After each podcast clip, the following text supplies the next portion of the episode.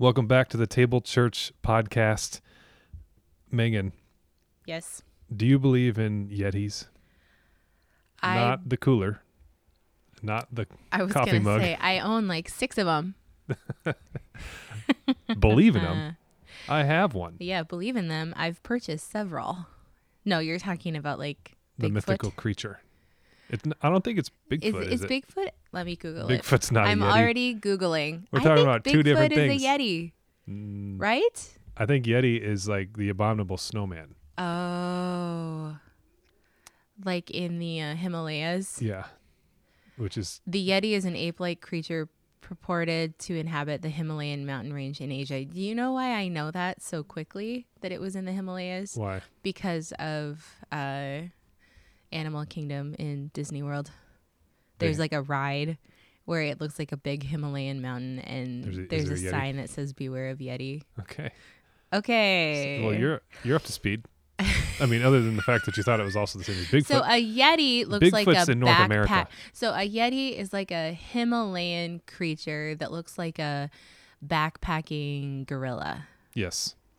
Well, the reason I bring it up is I just learned on a, another podcast that Jane Goodall, like the the lady who lived with the chimps and gorillas and stuff, Yes, I'm aware. she was a firm believer in the in Yeti, The, in the Yeti. in the abominable snowman.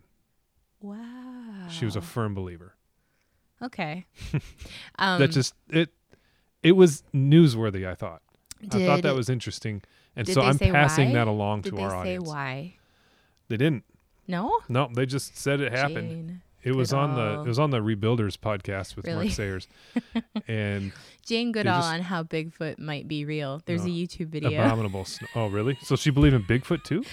Uh, Jane Goodall, Bigfoot might exist. I this is this ties in I'm, to I'm googling Jane Goodall Yeti. mm-hmm. Okay, I see the Um, Bigfoot one. Goodall explains. Okay, so this is interesting because my information was wrong. She believes in Bigfoot. Yeah. Okay. Yes, Jane Goodall believes Bigfoot might exist. Yahoo News. I mean, if, if it was on Yahoo News, it's definitely true that Jane Goodall Yeah. believes that Bigfoot might exist. Mm-hmm. I just want to um, just have some compassion for anyone on the podcast you were listening to that confused Bigfoot with a Yeti because I believe in my consciousness they are linked so much so that I forgot they weren't Um, the same thing. But I get it. I get it. The Yeti is a different part of the world. b- uh, they're both mythical apes, right? Are, Uh, is the Yeti necessarily a primate? I can't remember what you just read. Um, the Yeti is apparently, let me see. And the Yeti and Abominable Snowman are the same, I think. Now that I don't know. First of all, also I mostly have a picture of the Yeti in my mind from like uh, Rudolph the Red-Nosed Reindeer, like Mhm. those Christmas shows. Whoa. And that was certainly a primate. Like if we yeah, discovered it's an ape-like creature. an, if we discovered another species of large Arctic bear, that wouldn't be the Yeti. It's got to be an ape. Okay, now the abominable snowman is apparently correlated to the Yeti. Yeti. Yes, and there's that brilliant picture from. Is it Rudolph or is it from a different one of those It's, like it's Christmassy one of the Rudolph movies. Yeah. those Christmassy movies? Mhm. The Snow Beast. Okay, okay, okay. Yeah. Well, anyhow, Brilliant. So Jane Goodall just said, "Look, you can't prove it's not true." Is this Yeah. is this the case? well, okay. Now that we've Googled it, it's ruined a little. Like Jane Goodall believes Bigfoot might be real. Um, So she didn't believe she'd seen one mm, or I mean, we should probably dig into it more. I think that any true scientist is gonna gonna have a gracious answer They're gonna for go, that kind "I can't thing. prove like it's why not there." not? Like Yeah. a primate that walks on two legs Yeah. isn't unbelievable. It's like and how a if lot it of lives in the Himalayas, that's inaccessible Mhm. even today. Although Bigfoot, we're talking about Canada, but Yeah. Oh yeah, Bigfoot. she wasn't talking about a Yeti. She, was was talking about talking about Bigfoot. Bigfoot feels less real to me. yeah, Feels less true. because I- because its I locale have is no closer. romance about Canada having the capacity for a creature like that. Yeah, it's too I have close. no imagination left for that. It's too close. The Himalayan mountains might as well be another world. Who knows what could live there?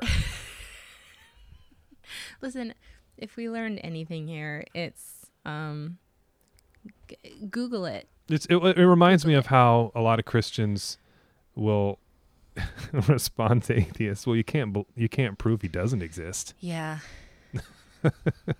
like, I mean, but where does the weight lie? Like, Oh, I- if the proof really is on that doesn't exist side, you do have to like call that into account. It's not it's not a nail in a coffin, but Yeah. um, I I just find it highly unlikely that a creature could exist in Canada, like Harry and the Hendersons. Do you remember Mhm. that show, Mhm. Harry and the Yeah. Hendersons? Was that Bigfoot? Yep. That was Bigfoot. yeah. That was a good movie. For anyone under the age of 35, you're going to have to Google that. Yeah. It's good. Yeah, it was a good show. All right. Okay, so this reminds me Okay. of something that I feel like I maybe briefly mentioned this on the podcast once before, but if if so, it's only because I think this is just such a a fascinating story of human development in in history. Okay. Okay. Um so I mean if you were if you were to describe like let's look back at like the 17th and 18th century, the enlightenment. I'm just going to give you a shot since you're so educated. Give it like one sentence. What was the enlightenment? Um, Like, what did we want in the Enlightenment? the Enlightenment had to do with um, an awakening of our belief in the possibility of humanity to progress itself Mhm. into utopia. Yeah, like we can embrace the world and all the things that have always seemed uh, previous to this point. Um, you know, at least in the Western world, people were saying we can look at all these things that look so mystical. hmm Like, uh, we can for explain them. thousands of years, we've been like, how does the sun travel? Right. You know, now we can explain them and we can harness them. yeah. Uh, we can Mm-hmm. command nature. Yeah, and so it's not that that nature, the natural world, all these things aren't beautiful. It's just that they're more beautiful when you can harness the reason in them and start to like uh, partner with that to create a better world. Yeah. I would go on to include a shift in our uh, our rea- uh, sense of reason uh, to a you know a belief that uh, the the individual human mind can um, guide itself unto truth. You can build a castle in your mind Yes. and inhabit it uh, to your own choosing. Yeah. You You can, can develop yourself. you can construct Yeah. truth in your mind through reason. hmm Yeah. So where in the past people would rely on like myth or religion, things like that to rule them essentially and not and you know maybe not think for themselves as much. Now people are saying no, no, no, you can harness this. Right. You can The- do this yourself. The pre you know the medieval world and such ancient world believed that truth had to be revealed Mhm. to you. Mhm. The Enlightenment says, no, no.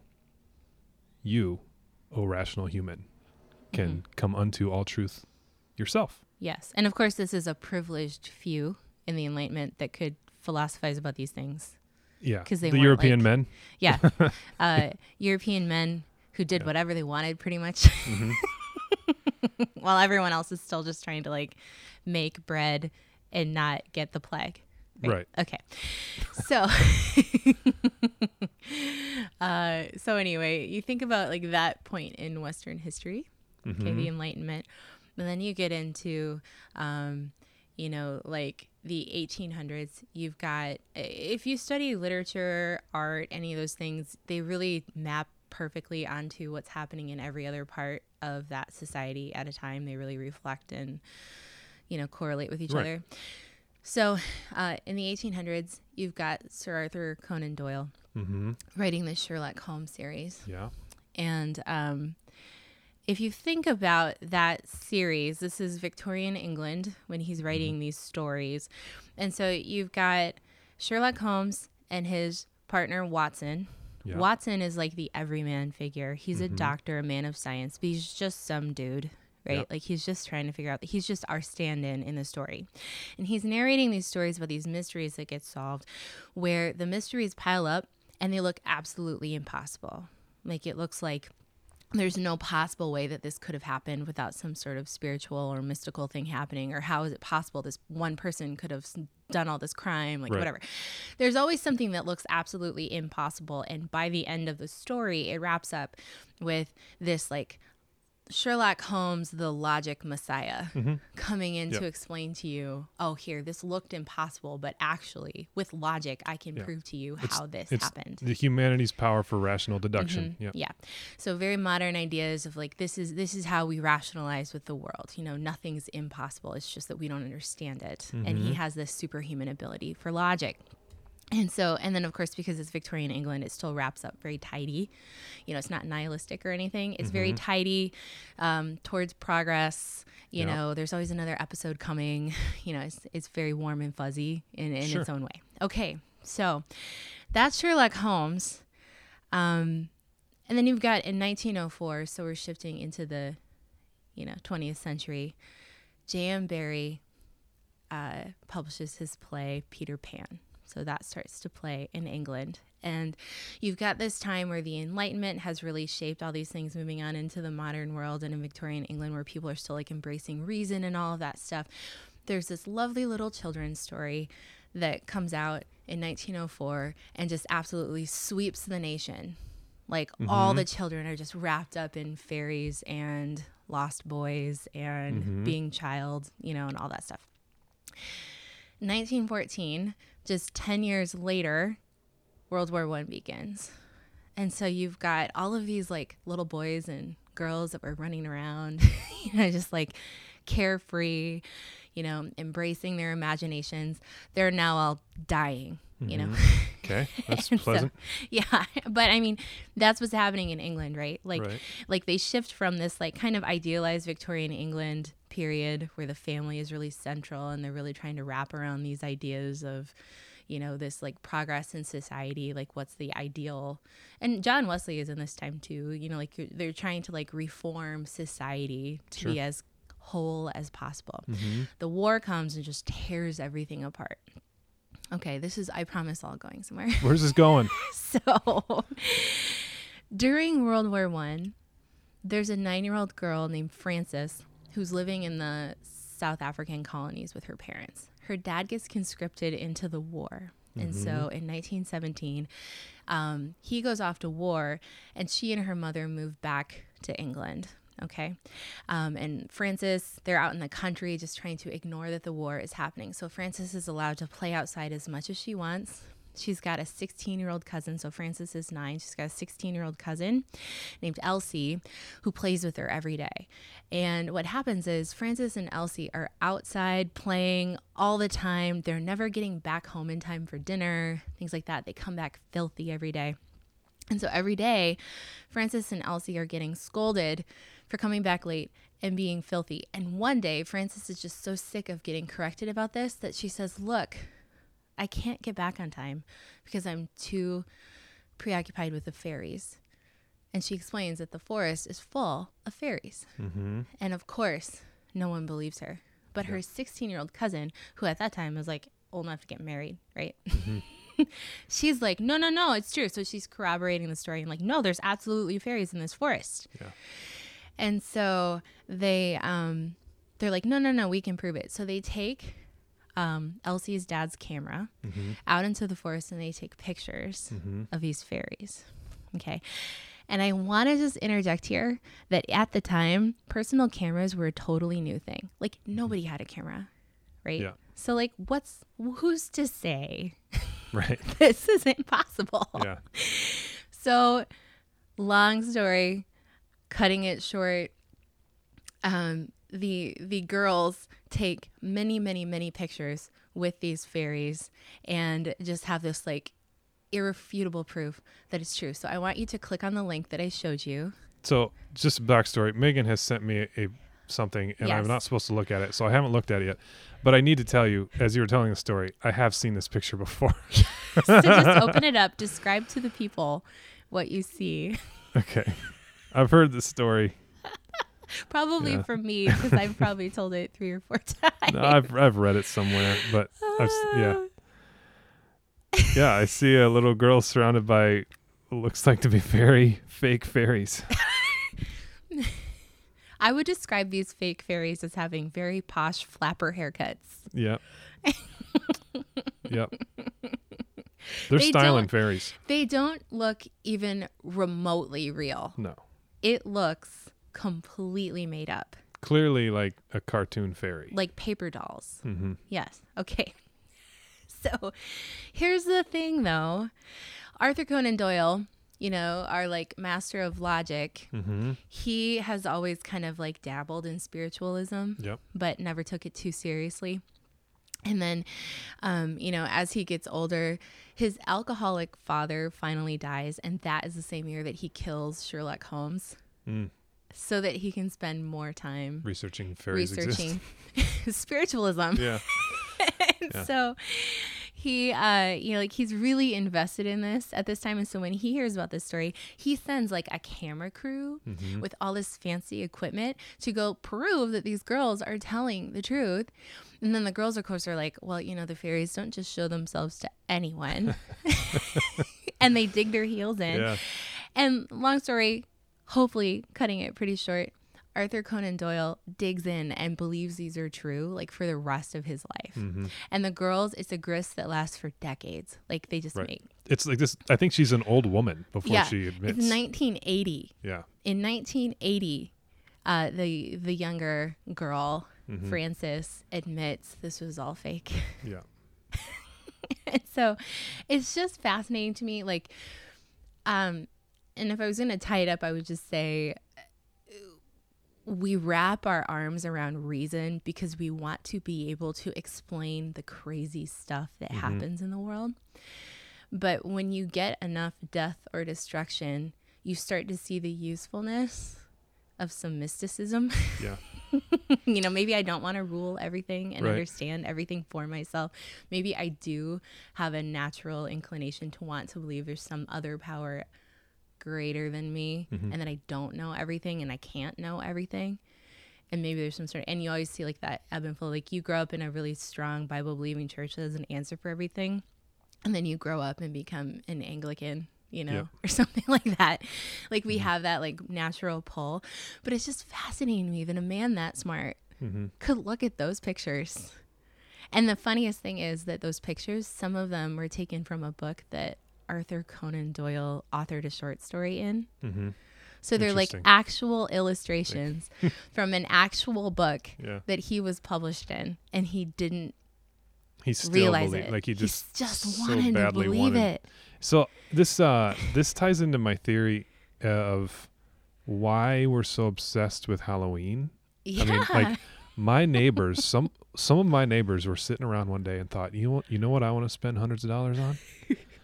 A graveyard in my front lawn. yep. Like, and I think, um, I think there's this latent need to re-enchant our world that Mhm. the Enlightenment has disenchanted. You know, like we Mhm. need some sort of transcendence. And I would even go farther to say, I'm out, literally, I'm, I just wrote about this in a sermon for Advent, but um, I think that it's not even so much transcendence that we need; it's eschatology. Like we need a broad story of destiny that we can hold on to for hope in times of despair. You know, Mhm.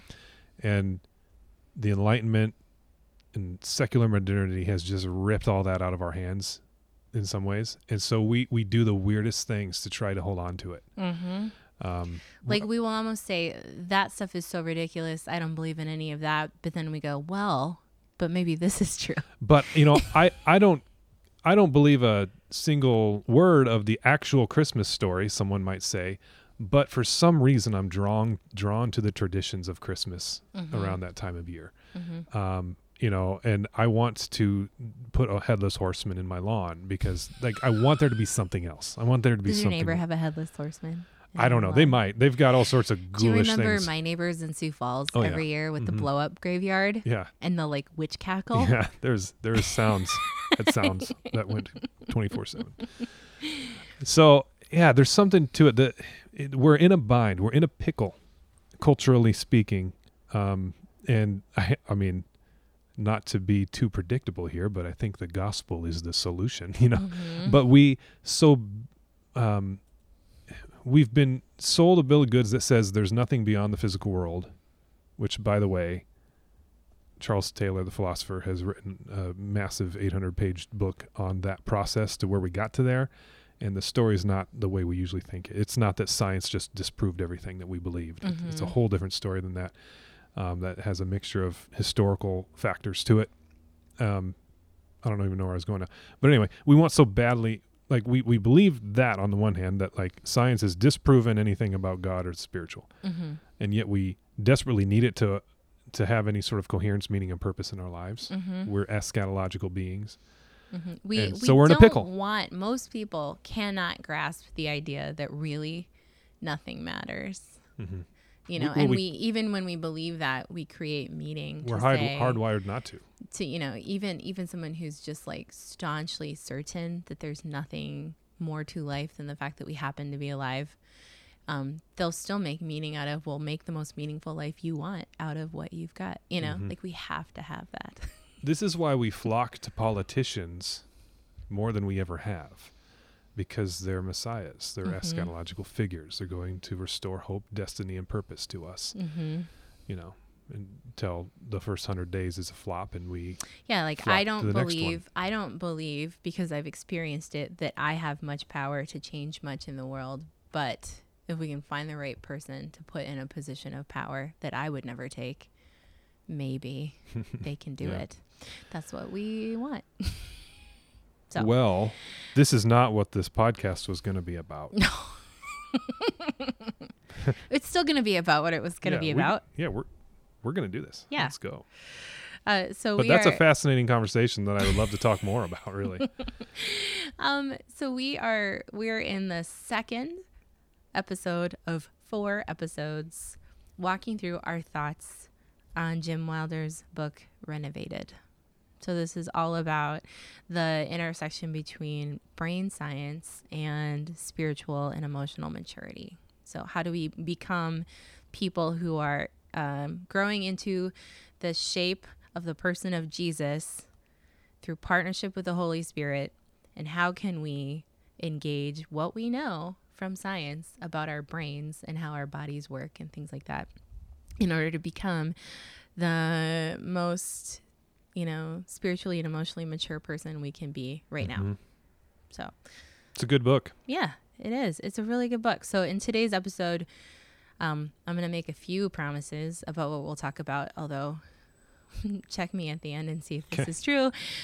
Um, we're going to discover the key to emotional maturity. Like, if you get nothing else out of this episode, you will leave knowing the thing you need to know to Ooh. become emotionally and spiritually mature. That's clickbaity right there. Yeah, we're gonna give you directions um, to find the kingdom of God. You know, like, uh, do you know how to get to Sesame Street? Mm. Can you tell someone how to get to Sesame Street? Mm-mm. I can't, but I can tell you how to get to the kingdom of God. Okay. And we're gonna give you directions for that, and then we're gonna identify one of your most nagging relational pitfalls. Just you know, we're gonna just name one, one thing that is just really making your life not great right now.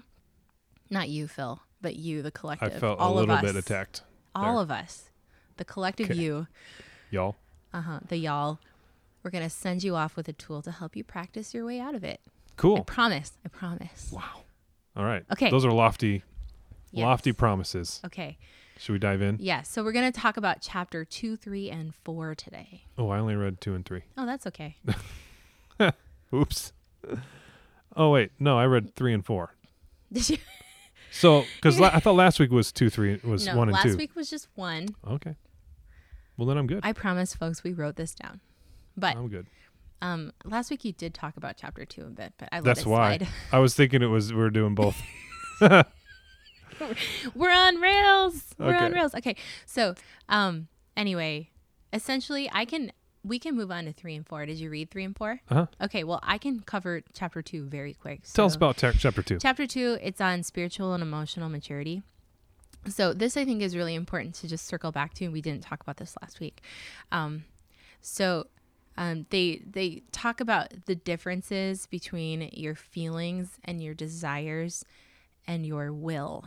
Okay, so your level of emotional maturity evolves within this range of human essentials, um, mostly contained within your feelings, desires, and emotions. So it's important to understand that these are all related, but they're distinct from each other. Okay, so you can say, like, Phil, I feel so tired today, right? Yep. I have a feeling. I feel tired. I want to quit working early, Mm-hmm. you know, because I feel There's a desire. so tired. And I'm overwhelmed. Mm-hmm. Okay. So that's an emotion. Mhm. So you've got I feel tired. I want to quit working. That's my desire because it's in response to my feelings and I'm overwhelmed. That's a more complex thing, you know, an Yeah. emotion that you're feeling. I'm feeling overwhelmed. So it's separate from being tired, but they're all related to each other, right? They immediately affect each other. Okay, so your feelings are blind. Most of the time, we're blind to our feelings. We don't know where they come from. We're just having a feeling and we can't always name why. Or we think we know why, but it's not really the reason why. Okay, so a lot of the time, like your interaction with your feelings is a bit wishy washy. you have no Right. idea why you're feeling what you're feeling. Mm-hmm. Like you might be mad at someone, but you don't really know you're feeling it because they remind you of your dad. Yeah. Some people can't even ident- you know, well, I should say some people. At some point or another, we all can't identify even what we're feeling. Yeah, Like sometimes just naming what we're feeling is half the hard. battle. Yeah, it can be hard. Your desires, those have blinders on. So your desires have tunnel vision. They just want something. They have an object and they want it. They don't care about your other desires. Every desire is like an individual lone ranger. It's a lone wolf. It just wants what it wants. Mm-hmm. Okay, so you can that's why people feel like they're at war with themselves. Like I want to have a really great job and I want to take a nap. they're you know, they're both desires. They seem to conflict with each other sometimes and you have to like just learn how to distinguish what your desires are saying. Right. Okay. And then here's a quote from Dallas Willard. He says, In our culture, one of the things we're most apt to miss is the difference between the desire and will. Mhm. So the will is meant to be the arbitrator of desires. Mm-hmm. Okay. Yes. So we often talk about what our desires are, and we're taught in our culture, like we're trained, we're conditioned to talk about what do you want? Like follow That's your, your, heart. Yep. Your That's- desires equal your will. Yeah, That's what we in our think. culture, we talk about desires as if they are our will, Yes. and they are not. They're separate things. And it's one of the most important things you need to learn when you become a Christian is Mm-hmm. that what you want and desire is not equal to your will. Yes.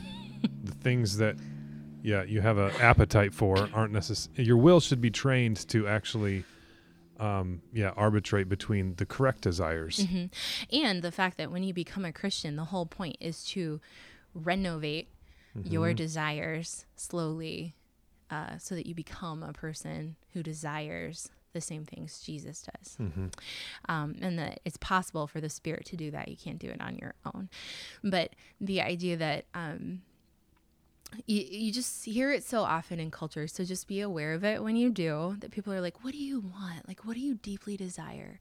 Um, that's different than what am I setting my course toward. Yeah. it's a, this is hitting on a really deep point of dissonance between the emerging culture we are in today and Christian belief Mm-hmm. because um, increasingly our ethic in our culture is simply to baptize what you want and feel. You Mhm. know, in fact, um, they have a term for it. We've talked about. it. I've preached on it. The age of authenticity. Yeah, it gets this idea that um, what is right and good for me is to live out my impulses. Mm-hmm. And it would be betraying your optimal self. It would be doing violence to myself. Yes. You'd be hurting, traumatizing yourself, And to so any- deny yourself. Anyone who inhibits that, speaks against it, looks askance at it, mm-hmm. is doing violence to me because they are not in, in some way inhibiting me from Mm-hmm. actualizing my desires. Yeah, so someone on the outside of you trying to um, insert themselves into telling you how to govern what you most naturally feel and desire is looked at as abuse. Yeah. And I think a good example, if you just want to like real quick snapshot of our culture in order to see how this is true, it's the elevation of the word choice, Mm-hmm.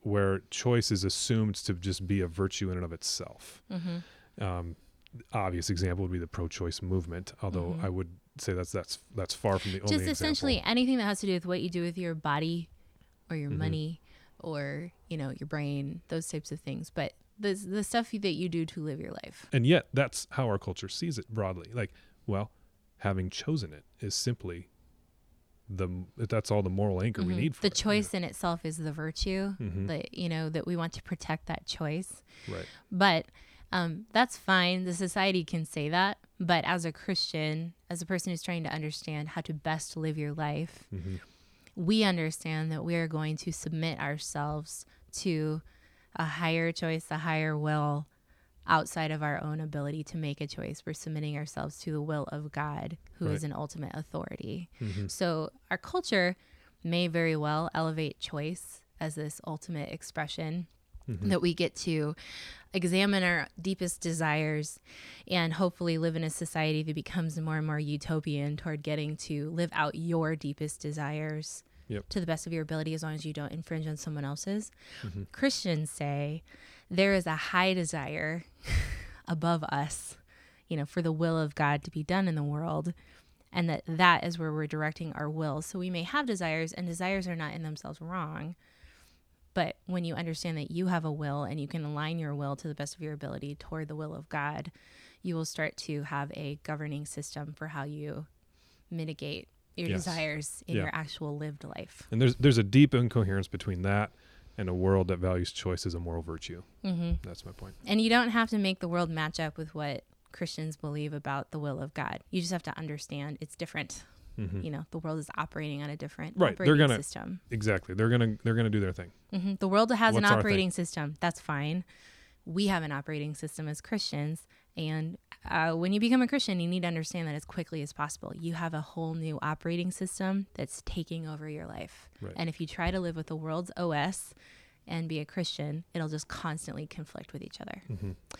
So here's a big point I promised we were going to get to. Number Okay. one. All right. What is the key to becoming an emotionally and spiritually mature giant in the world? You got to Tell me. learn.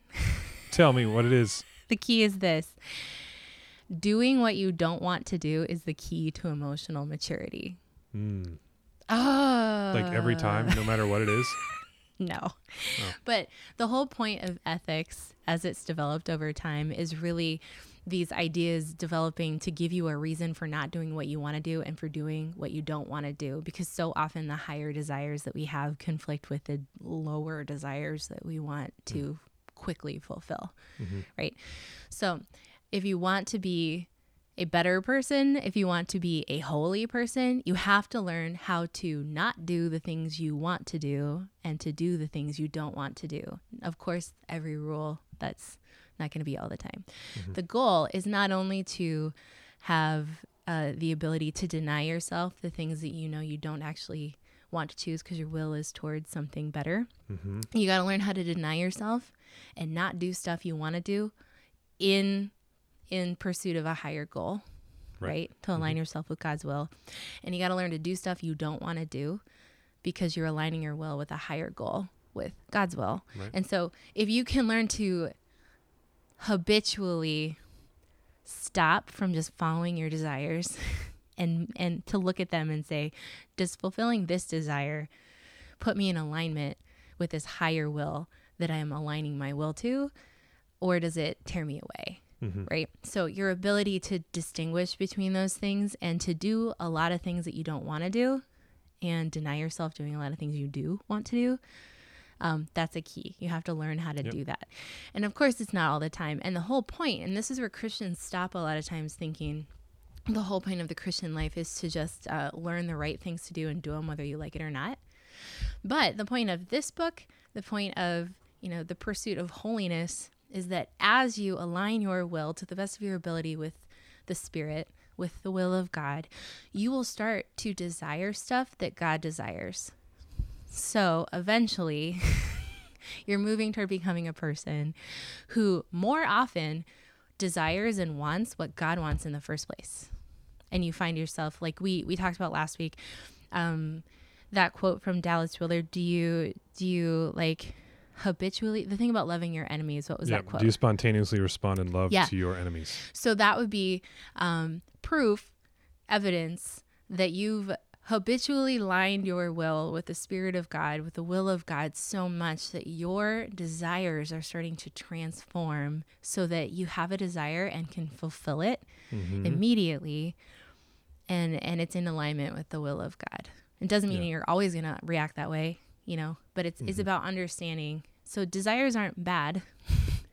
but it's just about laying your desires at the altar of the will of God and saying, "Okay, God, you know, which which one which ones of these should I chase and which ones should I just put in a box Yeah. for something else.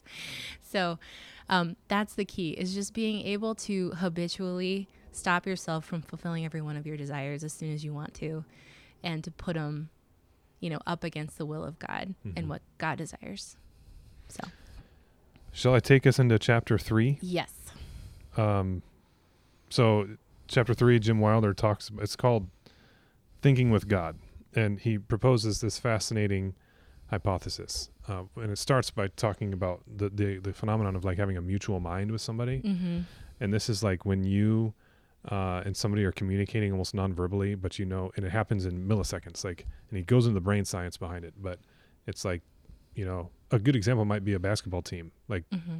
You're sprinting down the court alongside your teammates. One of you has the ball, and you do back, behind the back pass to the other person. It's like they knew you were going to do it. Like there's some sort of a mutual mind thing going on, or, um, I mean, you you pull up to a four way stop, and the you there's these you know commun- there's a communication that happens with the person, at other person at the intersection where like you wave each other on or whatever. You know what I mean? Mhm. you know Um, you're both kind of submitting yourselves to the politeness of like Mhm. who should go first and you kind Yep. of just yeah You're trying to get through a crowded place with your spouse, and you just kind of know each other what to do and where to go and stuff Mhm. like that. So there's this kind of mutual mind state that we can get to through like micro gestures and expressions and things like that.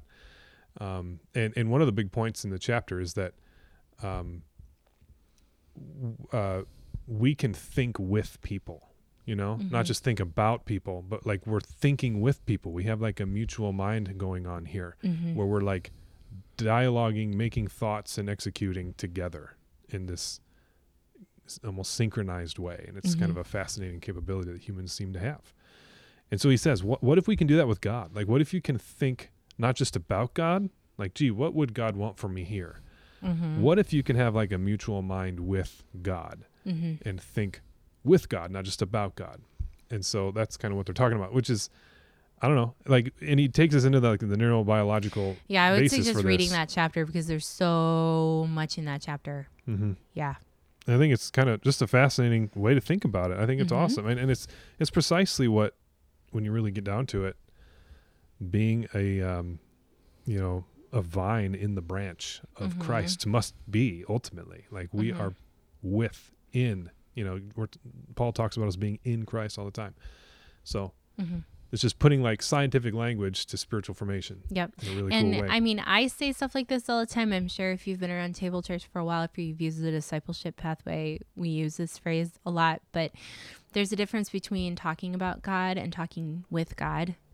And there's even a difference between talking to God, like he's an object, and talking with God, like it's a conversation. You know, we'll use that language a lot because there's a difference. And, and the key to, to like the most phenomenal spiritual growth that you have probably ever received, if you look back on it, is it's times when you didn't just know the right thing, but you felt like you had an experience with God where something happened back and forth Mhm. and it created a bond between the two of you that changed you somehow. Right. And it wasn't information that did it, it was the interaction that did it. And that's key because he talks about how you can have like a mutual mind with somebody you don't know at the grocery store for Mhm. a brief moment, but that doesn't change who you are. That doesn't change your character. Nope. But the way your character changes is when you have a mutual mind state with someone you've attached to. Mm-hmm. So, you know, my wife and I, when we have that sort of a synthesis, you know, like we're thinking on the same page and stuff like that, um, you know, we grow in our love Mm-hmm. because we also have an attachment to one another. Mm-hmm. And same with children to parents and stuff like that. And they, he talks about how uh, beginning at about five months old, you start to have this ability to have a mutual mind with someone to kind of, uh, you know, your your interactions coordinate to the point where you can see someone and sort of anticipate what they're gonna think or say or do or what they'll think is funny, and you can Mhm. kind of have that mutual moment. Yep. Even with babies, Yeah. and you get that because you like you play all kinds of games with your baby. To, yeah, you, know, feel like you're they- communicating with because them. you are Yeah. yeah and and that's the key where people who have had a high level of trauma or neglect when they're really young they have a harder time with this with people and it and they talk about it in the book it maps onto uh, their relationship with god too where there's just so many things that don't feel natural because they don't know how to they haven't learned those skills to be able to connect their brain to somebody else because that wasn't safe. Yep. And so they struggle for their whole life with that if they don't get that when they're young. And I mean, that's that, even if you had that with your parents, but you never had that with God, you can often feel a bit afraid of interacting with God. Yes. it's the same thing, but you can heal. Charac- yep, you can heal. Character formation can't happen when you can't when you can't attach. And so mm-hmm. and it even says it, on, it says the brain system that forms and changes character runs under mutual mind, but not under focused conscious attention. What this means is that you can't change your character through focused conscious. Mm-hmm. You know, like re- I'm going to sit here and think really hard about changing my character. Yeah. That's not how it happens. Unfortunately, most of our discipleship in church revolves around that Mm-hmm. focused conscious side of things rather than this kind of subconscious mutual mind stuff. And last week we talked a lot about safety and how you have to be safe before you can grow. And that was another big point from these chapters was you can't be secure in emotional or spiritual maturity unless you understand the kingdom of God and live in it. So they're talking about how and I talked about what are the directions to the kingdom of God. Dallas Willard would always say the kingdom of God is where God's um where God wants where what God wants to get done gets done. So it's the range of his effective will. Mm-hmm. And so it just means the kingdom of God is happening wherever wherever God is and what God wants to be happening is happening. Mm-hmm. And so that means you can access the kingdom of God right now. And you're more and more and more in the kingdom of God even while you're in the world when you are aligning yourselves with what God wants to get done, getting done. Yeah. That's the kingdom of God.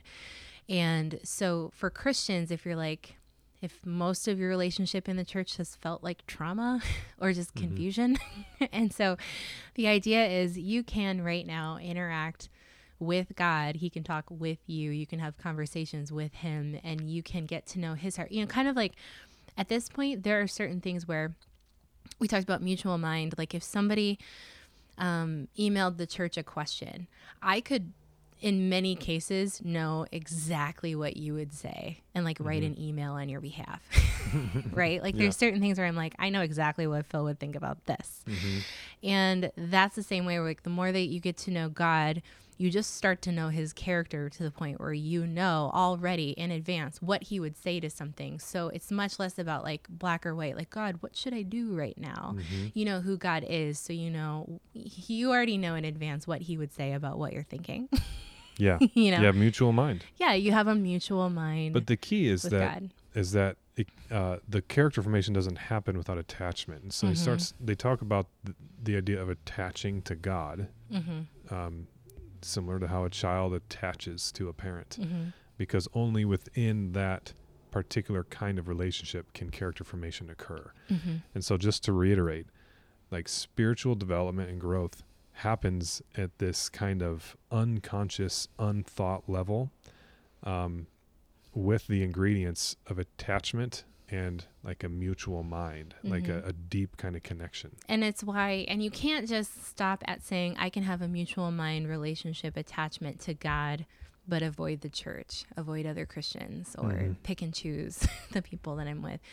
Because the point is, if your brain is wired to learn through relationships and experiences together in relationship with people and with God, um, you can't possibly have a, a pick and choose way of saying, I'm just going to attach myself to God, but I'm going to avoid Mhm. people. Yeah. Because that's just not logical. It doesn't make sense. Like your entire self is meant to be formed in relationship with God, with people. Because if God is constantly in relationship with people, and the story of the Bible is in many ways a story of God making sure he has relationship with people, Mhm. even if they keep breaking it, he keeps keeping it. Yep. And so you have to admit you cannot curate a spiritual life for yourself where you can delude yourself into thinking you can be intimate with God and not need to be intimate with people Right. that you didn't choose to be intimate with.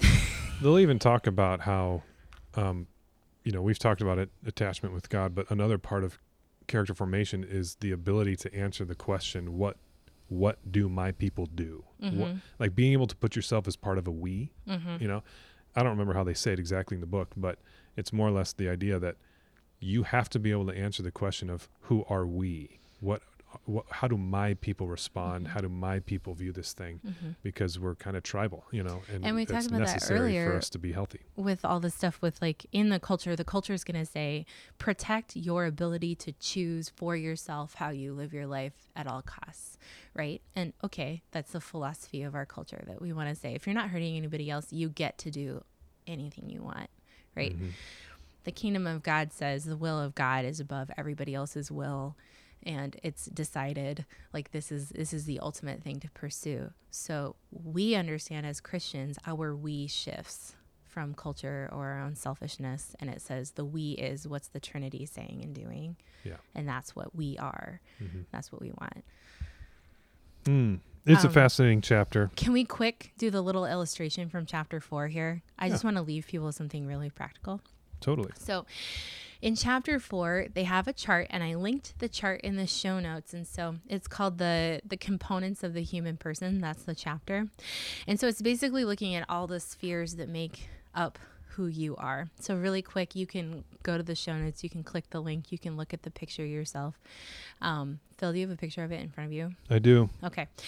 Um, so you've kind of imagine like this series of circles. So at the very center, you've got your spirit.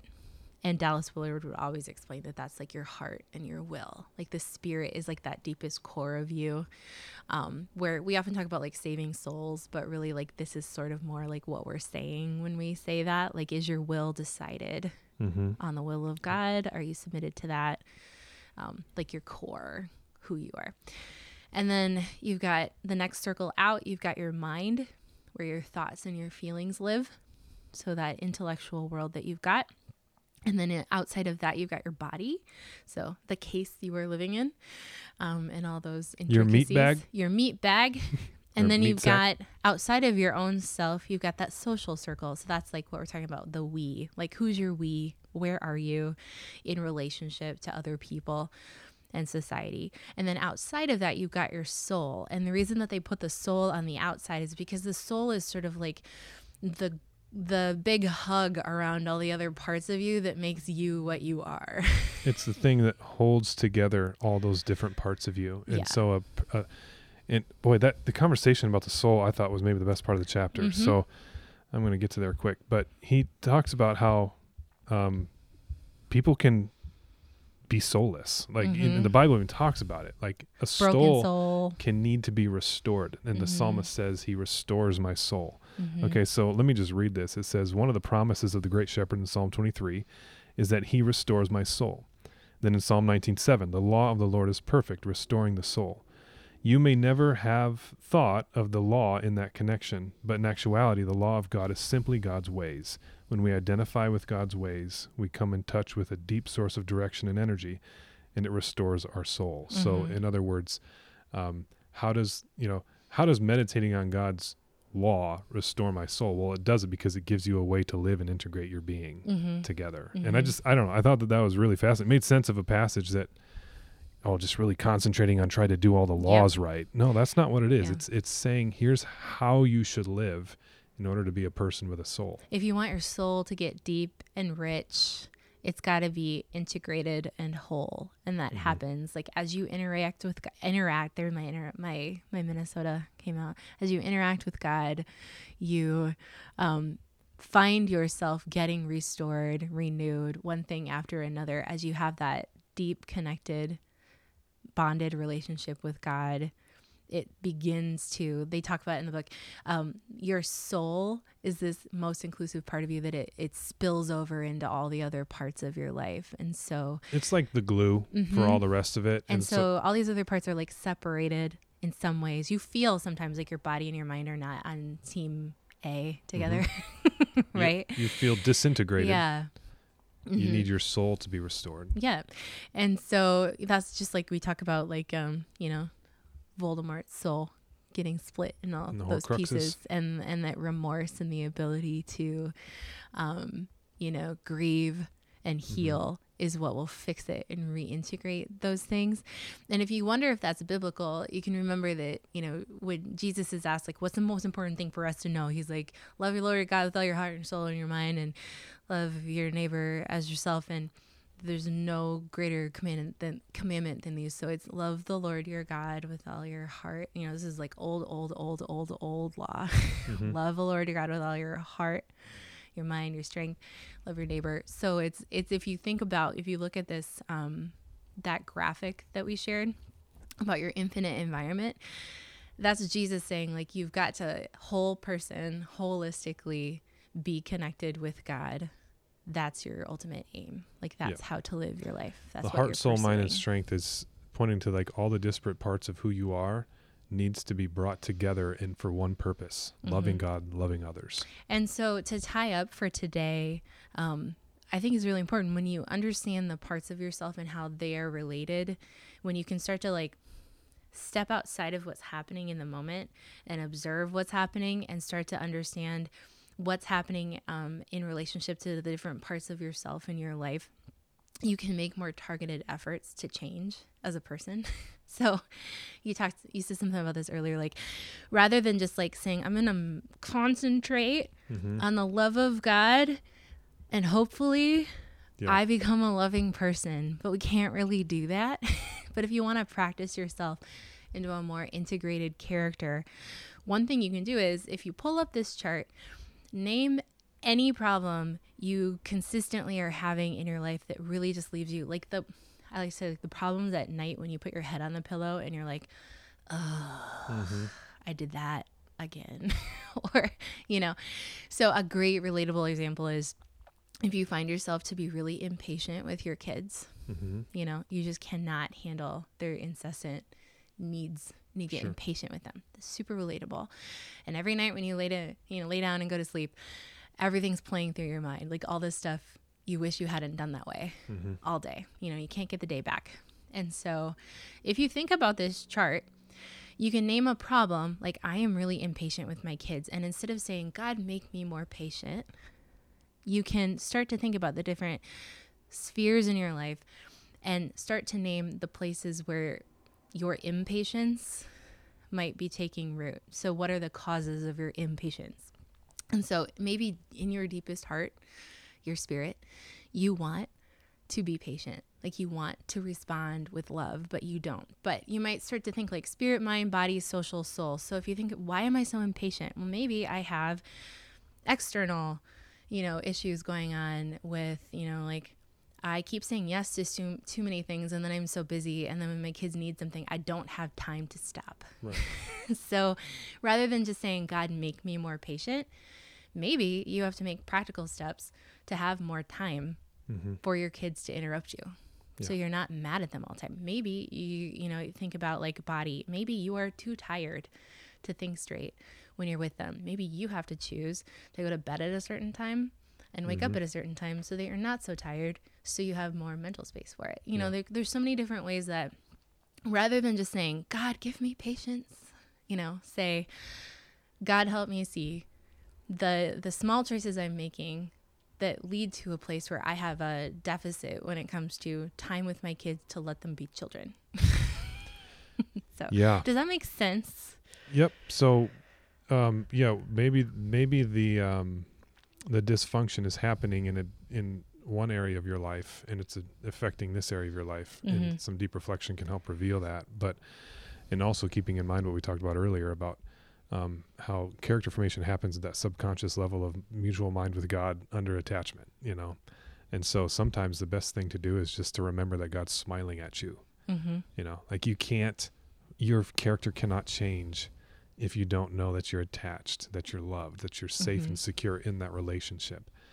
And so, yeah, those two things together, I Mhm. think, would be a much more powerful It's the power approach to change than than our our gritting our teeth and trying to bootstrap through it. Yeah, because you can know that God loves you, but it doesn't feel like it makes much difference. But when you partner it with the fact that you have an ability to deliberately choose a better life, um, you can't just choose your way into a better life. You have to partner with a God who's capable of making you into a better person. But when you have those two things together, you can see that you're loved and you've been given power to align your will with God's will and see real change happen.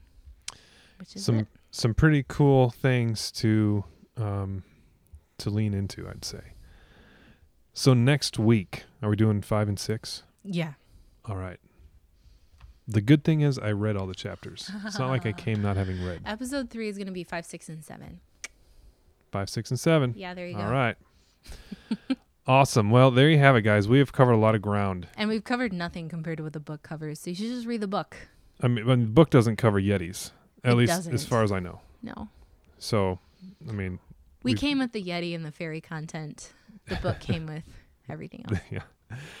Thanks for listening, everybody. Hope you tune in, tune in next time.